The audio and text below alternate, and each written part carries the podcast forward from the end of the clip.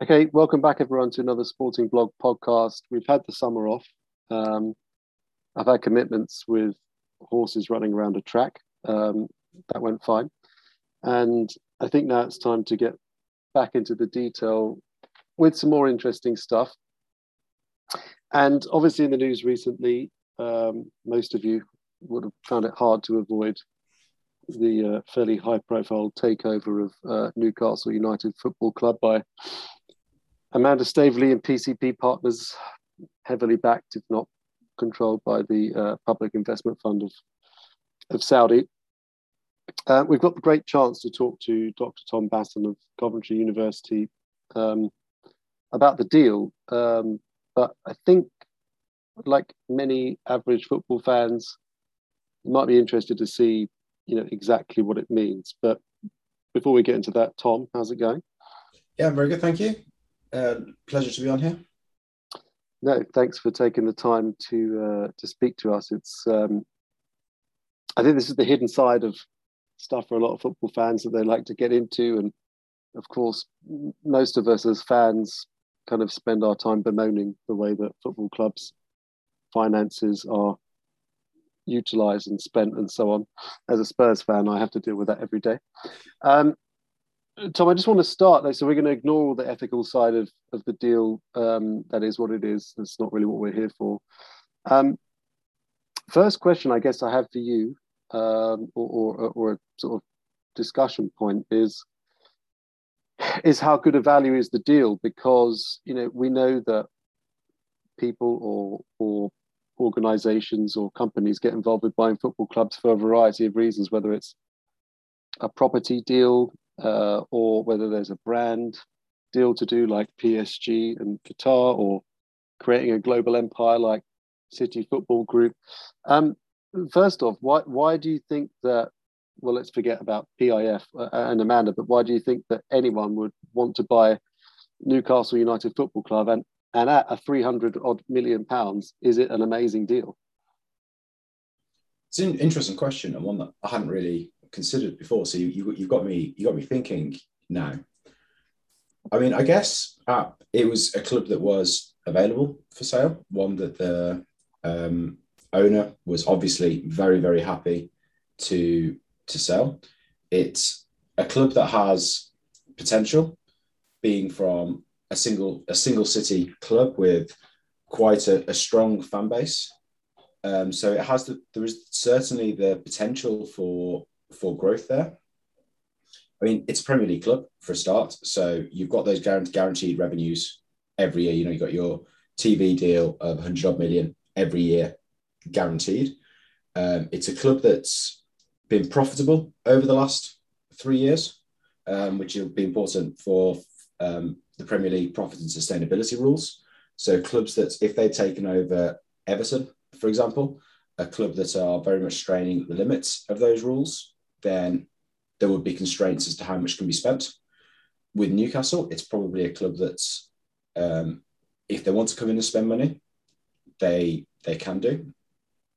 I guess it's all, it's also a club that has heritage in England. Um, you know, going back to Jackie Milburn and league titles in the in the fifties, through to you know the early nineties when I was growing up watching football and the Kevin Keegan era, and the signing of Alan Shearer through to um, Bobby Robson and, and players and manager, you know, such, such as him. Obviously, since then, it's not quite been the same, but it's it's a club that's known in England and quite high profile in England. Less so internationally, I guess, less so in Europe, but in terms of the clubs that are available, it's um, a club that's got the basic needs you'd have thought?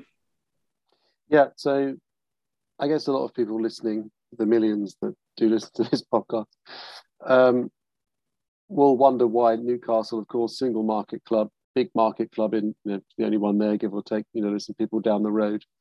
Um, but I think a lot of people will be asking Tom, you know, to buy. You, you've already quoted a figure there, 100 million pounds revenue a year, a year from Premier League alone, let alone all the other stuff, you know, 300 million pounds or whatever it was, 310, it's not a massive buy to buy a Premier League club with a stadium six miles ish. No, it's not even six miles, it's about three miles out of the city centre with all the other great things you said. I mean, it feels to me like a steal to buy a business like that. Yeah, I absolutely don't, don't disagree. You know, if you look at how much, you know, someone like Neymar cost, you know, cost PS, PSG, and you think that you're getting a club with um, all the all those assets that that, you, that you've mentioned, that yeah, it seems like a very good. Deal. I mean, it needs investment as a club um, throughout, I think. But yeah, I think 300 million seems a, a very reasonable, a very reasonable deal. Well, it's like um, I think a lot of people, you know, especially if you're a, a, a sort of a group like uh, PCP uh, and with the PIF behind them, it's almost like an entry fee. But you're not. What you're not doing is trying to buy Chelsea, let's say, where you've got uh, an unbelievably expensive fixed cost asset in this wonderful stadium, albeit limited in the middle of London. Uh, but what you do have is the you know one of the most famous stadiums in England and all the rest of it.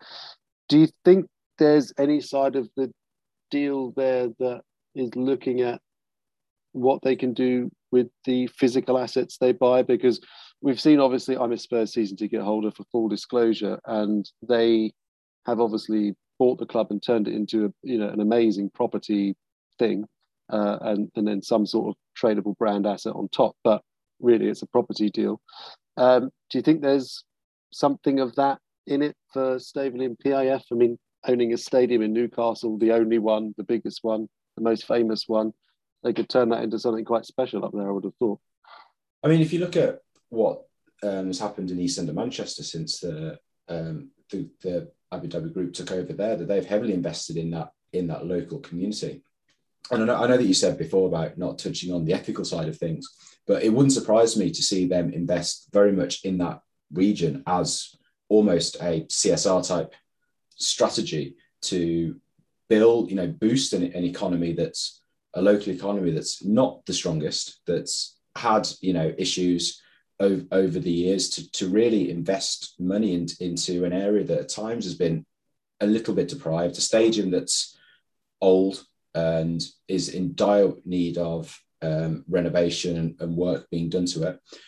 And given that none of that spend will be restricted by any sort of financial fair play regulations, I think they'll do they'll do something. You'd have thought that they'd look to do something similar, and then perhaps use that as the base for the Abu Dhabi uh, for um, PIF, perhaps to then expand further within the UK, maybe. Yeah, I don't disagree. I, I think what um, what is now City Football Group did in Manchester and then obviously beyond was to try and show local people or the people that live locally anyway that they were prepared to invest in the area as a whole. And, and Spurs, in some ways, have done that too. The regeneration of the area has been one of the great things that they bang on about. Most fans that go day to day don't kind of see it or agree with it, but it's there. Um, I think you're absolutely right. You know, it's it's one of the most iconic stadia. Um, but it's been the same since you mentioned Alan Shearer the 15 million pound record transfer fee some time back hasn't really changed since. It's always just been St James's Park, difficult place to go, great team, and all the rest of it. But they've yo-yoed.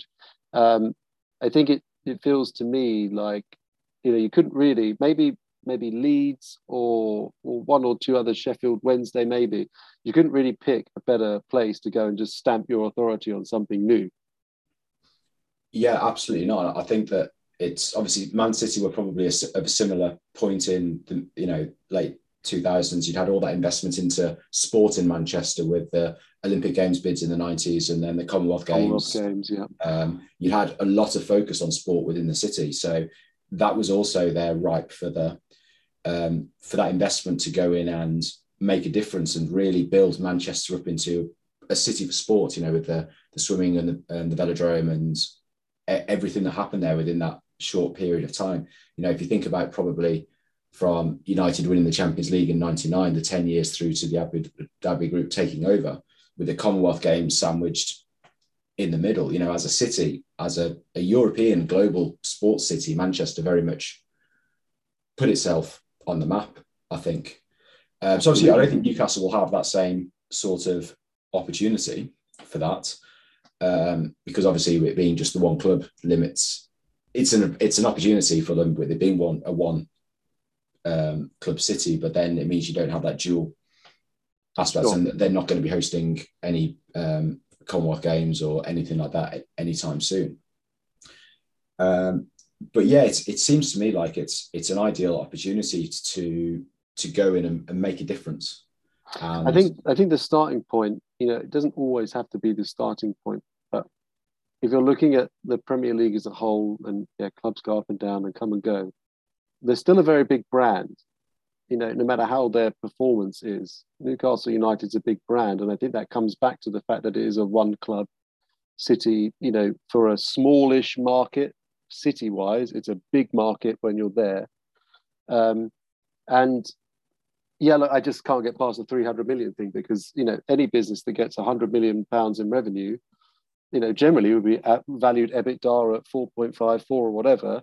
I know there's all sorts of other considerations, but, you know, from, from the PIF point of view, and from Amanda Staveley's point of view, it's probably a no-brainer in terms of the investment. Now, my question to you, which is really interesting, is and I guess this is like outside of finance for a second, but I mean, have you ever seen anything like the hysteria of the fans outside a ground in your life after they did this deal?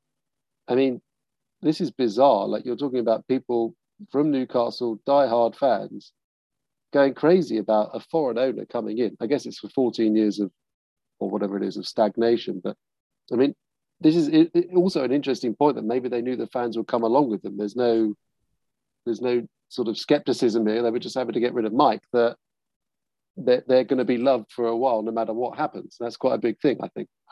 Yeah, I mean, I think that every, you know what happened last year in summer 2020 when it was first mooted very much showed them that there was an appetite there from the Newcastle fans. I mean, last summer you had um, Newcastle fans criticising Amnesty International for what they were saying, and so it, it was very, very obvious that the Newcastle fans would anyone who was going to come along and show a modicum of interest in investing in, in the club and in the team, I think was always going to be very much welcomed with with open arms up there. But you're right; it's not like any, anything anything I've seen before. I mean, I'm a am um, a Wolves fan, and when we had not similar, but fans were very disgruntled with uh, Steve Morgan, who was um, our owner, and when Fosun, the Chinese conglomerate, took us over, um, 2016, I think that was.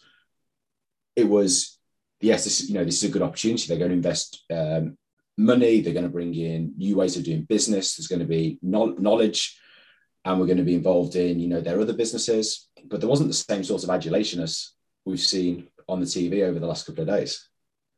Yeah, and I, I think obviously I, I, would suggest that most of it's fueled by getting rid of Mike. Yeah.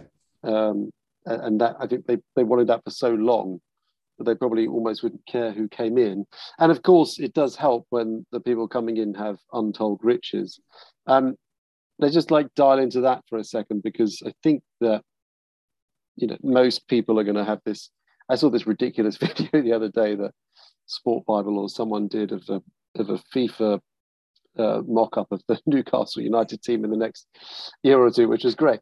Um, but let's look at the financial fair play because this is probably your bit. I mean, realistically, uh, we're probably past the era of you're now sponsored by Saudi Airways. Here's 200 million pounds.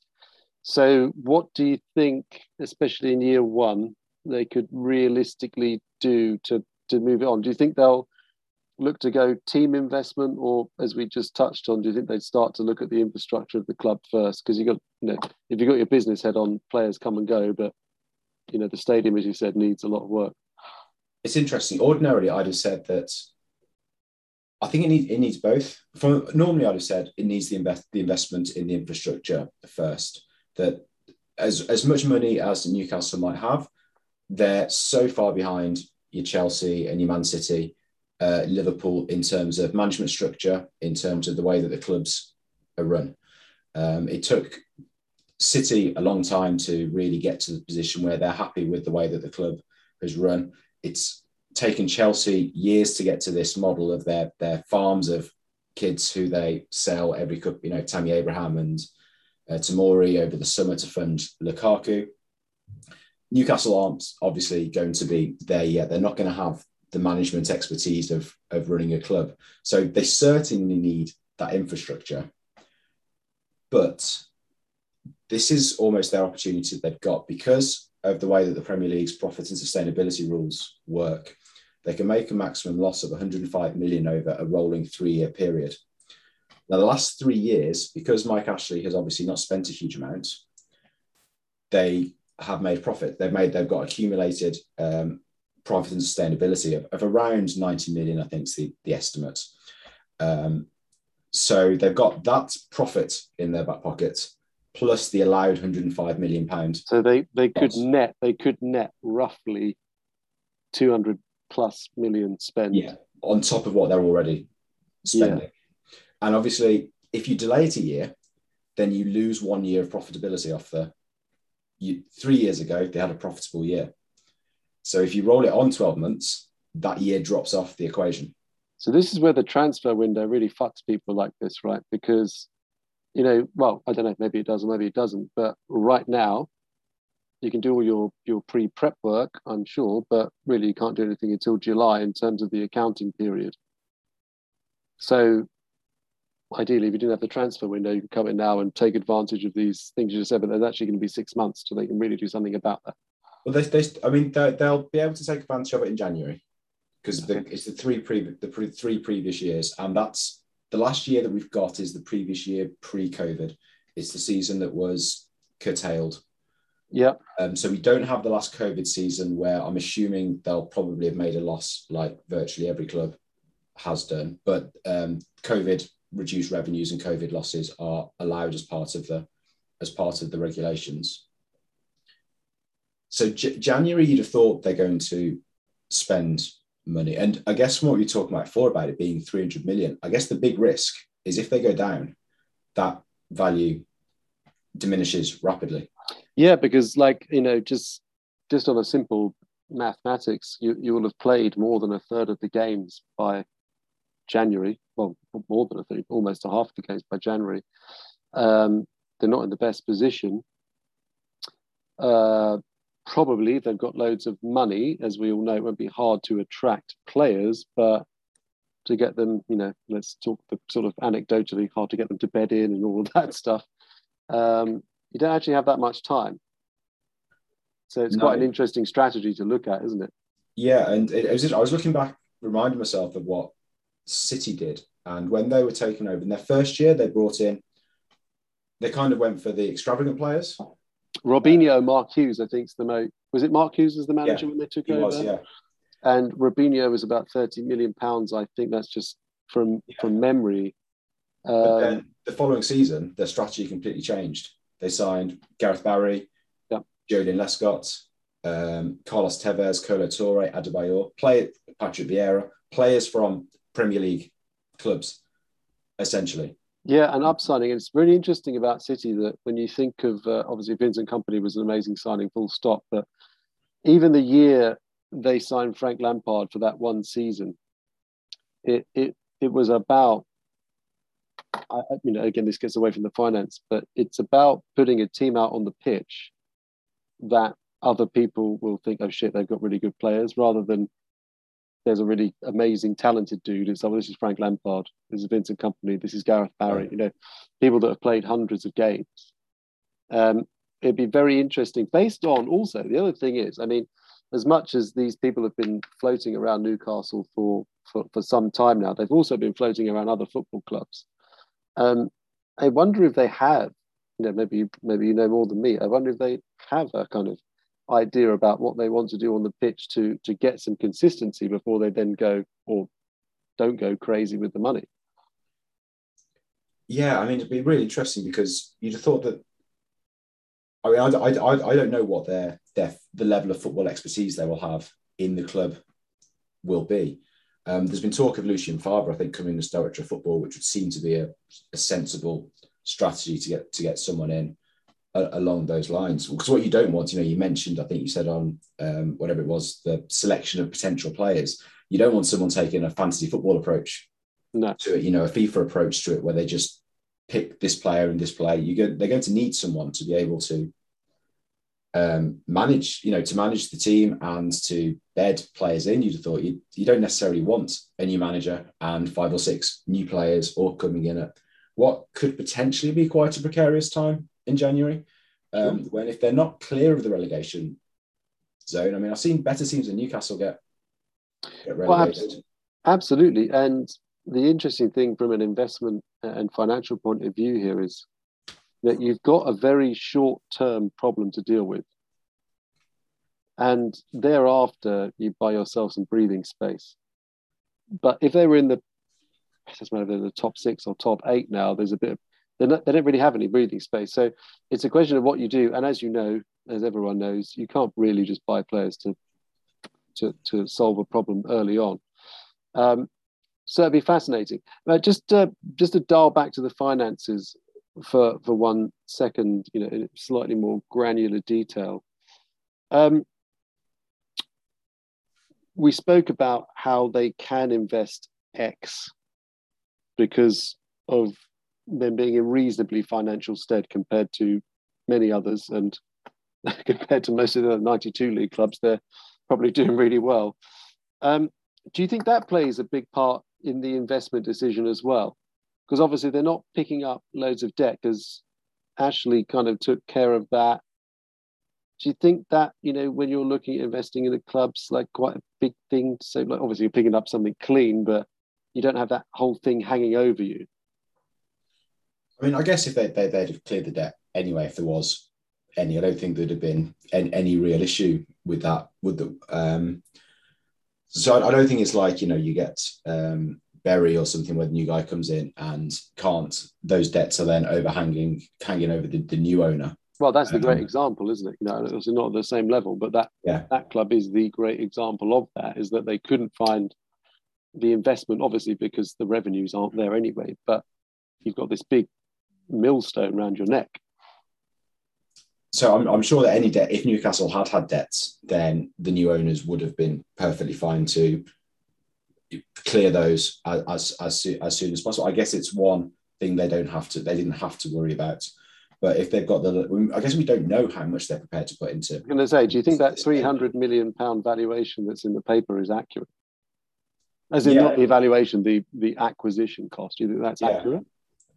I mean, I, I, guess I guess so. I don't any reason to, to think that it wouldn't be. So you, you'd have thought that the fact that they are in the relegate or very close to the relegation zone, if not in the relegation zone, is a risk because they could see the value of Newcastle plummet in six months' time if they get relegated. And we've seen clubs spend an awful lot of money in those leagues below and not get out of it. I mean, look at the, the mess that Derby are in at the moment, coming from spending huge amounts of money to try and pay their way out of the championship. So I'd have thought that the fact that they are, there is a you know a relative chance that they might get relegated, probably played a part in the the price. What's uh, Tom? You probably know more than most. The value. I mean, it's it's the wrong word. Uh, what's the monetary value of the balloon payment going down at the moment? You know, is it is it still what it was a few years ago? Because well, if you keep ballooning up and down, you know, you don't do too bad out of it if you can keep coming back up and down. But if you're Newcastle, you've been in the league now for what seven years since they last got relegated, something like that yeah, the, the, the, parachute payment. I can't. I, I won't lie. I can't remember off the top of my head exactly exactly what it is.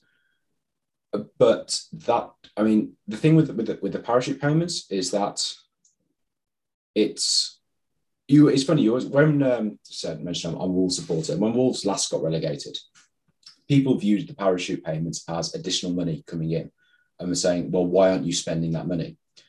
And it's not additional money coming in. It's trying to replace some of the huge amounts of revenue that you've lost. You've lost. Yeah. That you know, like we mentioned before, you get 100 million guaranteed just for being in the Premier League from the TV rights. Well, that falls to 10 million or so in the Championship. So those parachute payments aren't additional money. They just allow clubs to get relegated without going bust, basically. Yeah. Yeah, actually, when you put it like that, it's pretty brutal, isn't it? I mean, it's not. I mean, it's not the worst case scenario, but you know what you're missing out on. You're not doing again for the second year.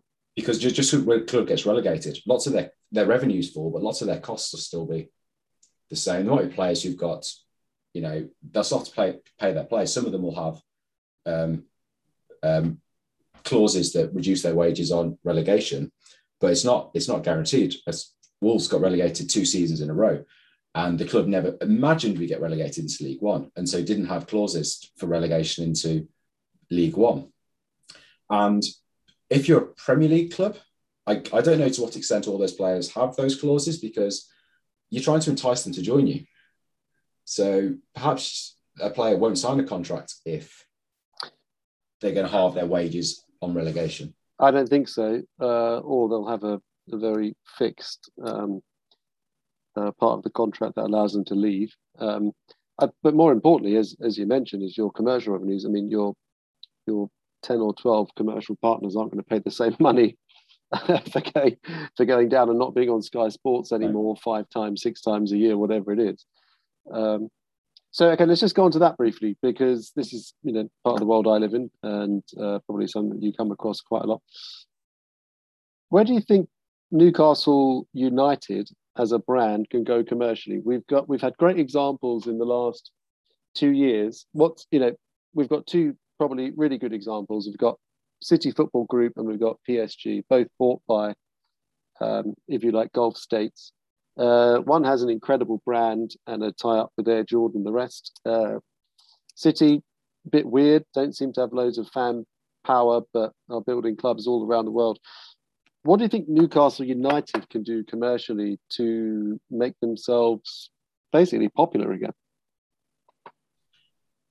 It's a really good question because I guess part of the difficulty is that Saudi Arabia is coming at it from a lower position than Qatar or UAE um, that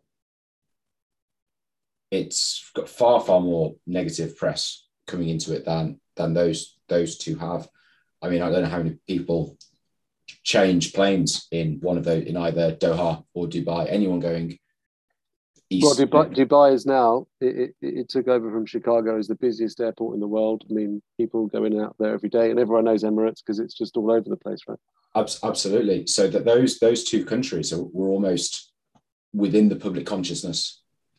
Any, anyway, I and some some negative things, obviously, especially with with Qatar, but also some positive things and just that brand recognition that they all they already have. Whereas if anyone really thought about Saudi Arabia before, I guess it was those ethical issues. That you know, as far as far as I know, there aren't flights that change in in Saudi Arabia, for example. It's, you know, you don't get people, they I mean, obviously they've tried to do things over the last few years, especially with sport. You've got Anthony Joshua fighting over there last year, and there was the uh, the first Formula One race this year. There's been the rumours of a, a, World Cup bid for 2030 with Italy. Yeah, Formula E in Riyadh as well. Yeah, they've definitely yeah look, they've definitely invested heavily, uh, and WWE was there too, which is, is, is a really big thing for US pay per view. Um, but actually, really interesting to think, you know, commercial partner wise, you know, not loads will run a mile, but you know, I know talking to big, big commercial brands and their involvement with sport, and especially like to take through horse racing, they're so worried about like public perception, whether you know horse racing gambling, equine welfare, the rest. You know, do they really want? Do many of these big brands want to be involved in these sort of conversations? You know, that, and that's the kind of worry. Uh, but maybe, much like Man City, they don't rely on their commercial partnerships; they just rely on their own partnership. Well, yeah, I mean, it wouldn't surprise me to, to see some um, other um, PIF investments on the on the front of Newcastle's shirt yeah. next season, or exactly, yeah. you know, uh, name naming rights to the stadium or the training ground, like you know Everton have done. Um, but yeah, I, I, can well see domestic partners um, at least using it perhaps as a way to raise awareness. Things like we saw in um, obviously of, of, a lesser extent, but in the Euros with the um, the rainbow adverts that were being played at some of the games that were being played in Hungary. And whether it will be seen as an opportunity for that sort of thing. Perhaps, um, I guess it'll be interesting to see away from Newcastle, but what the commercial partners do in Qatar mm-hmm.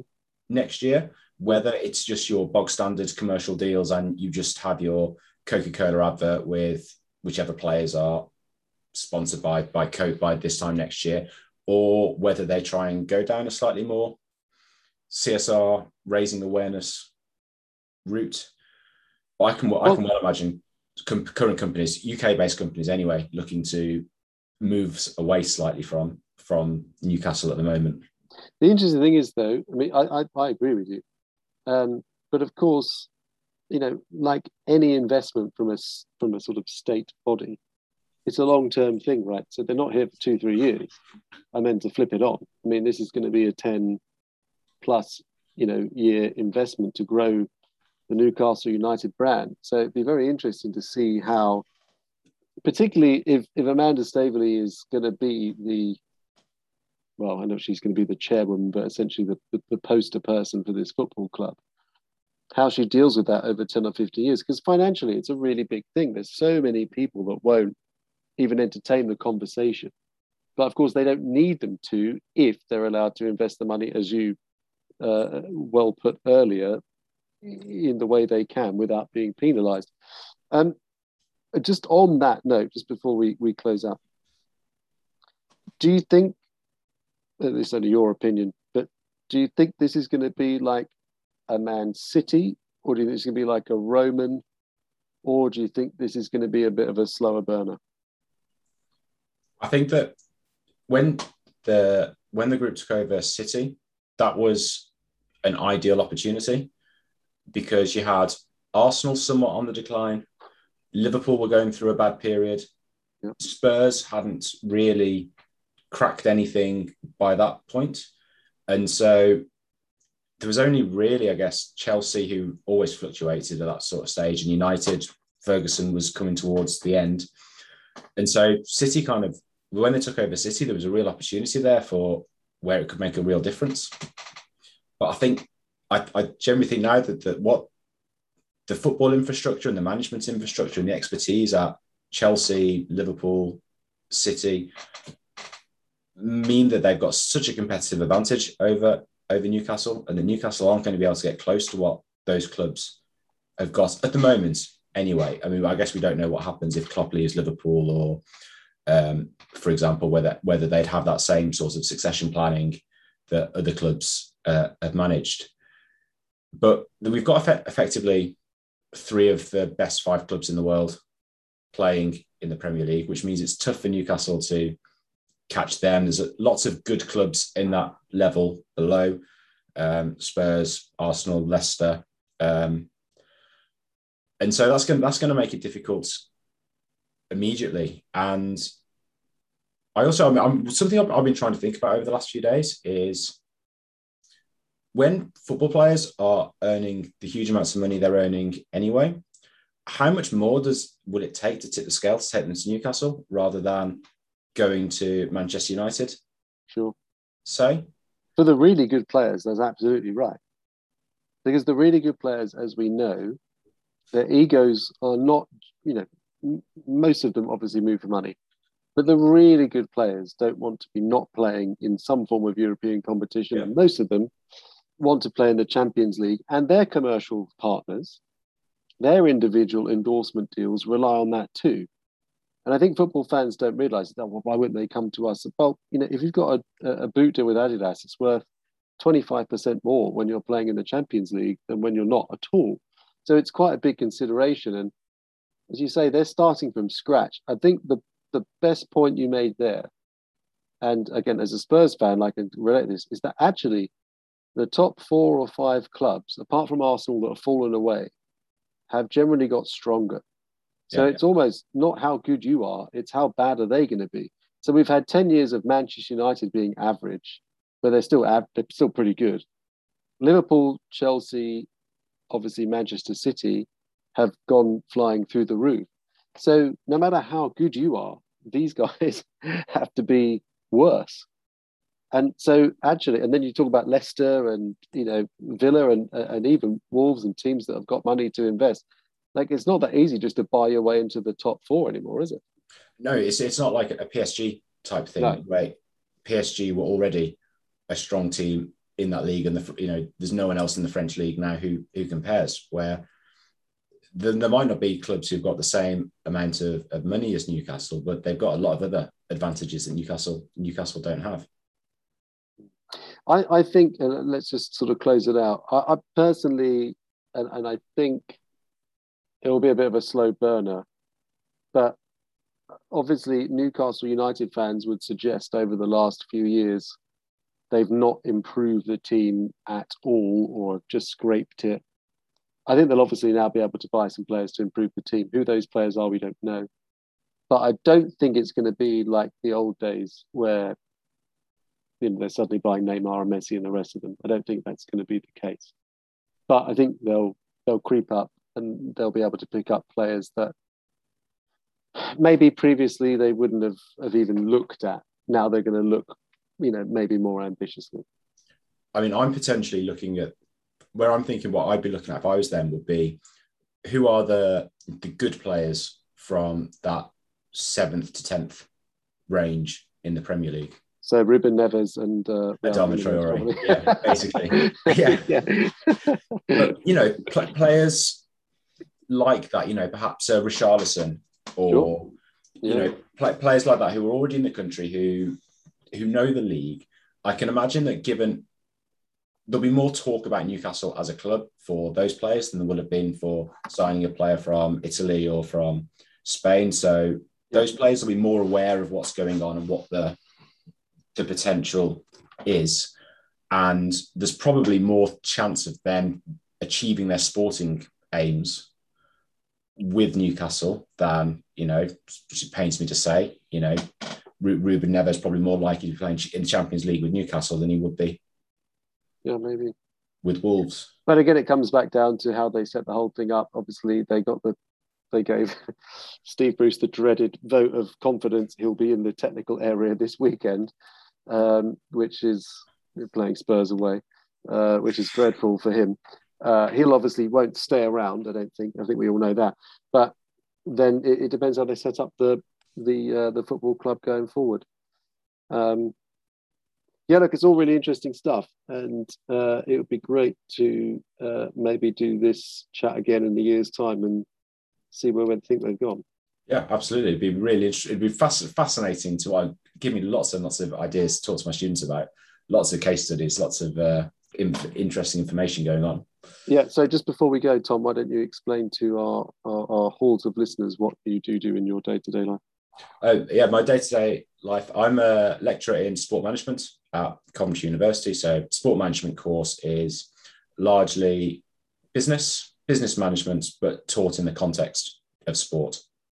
So sport finance is one of the modules um, that we that we have, and other various sport policy modules, sport governance. So this will be providing lots and lots of case studies up and down all the, all our modules. I think this year.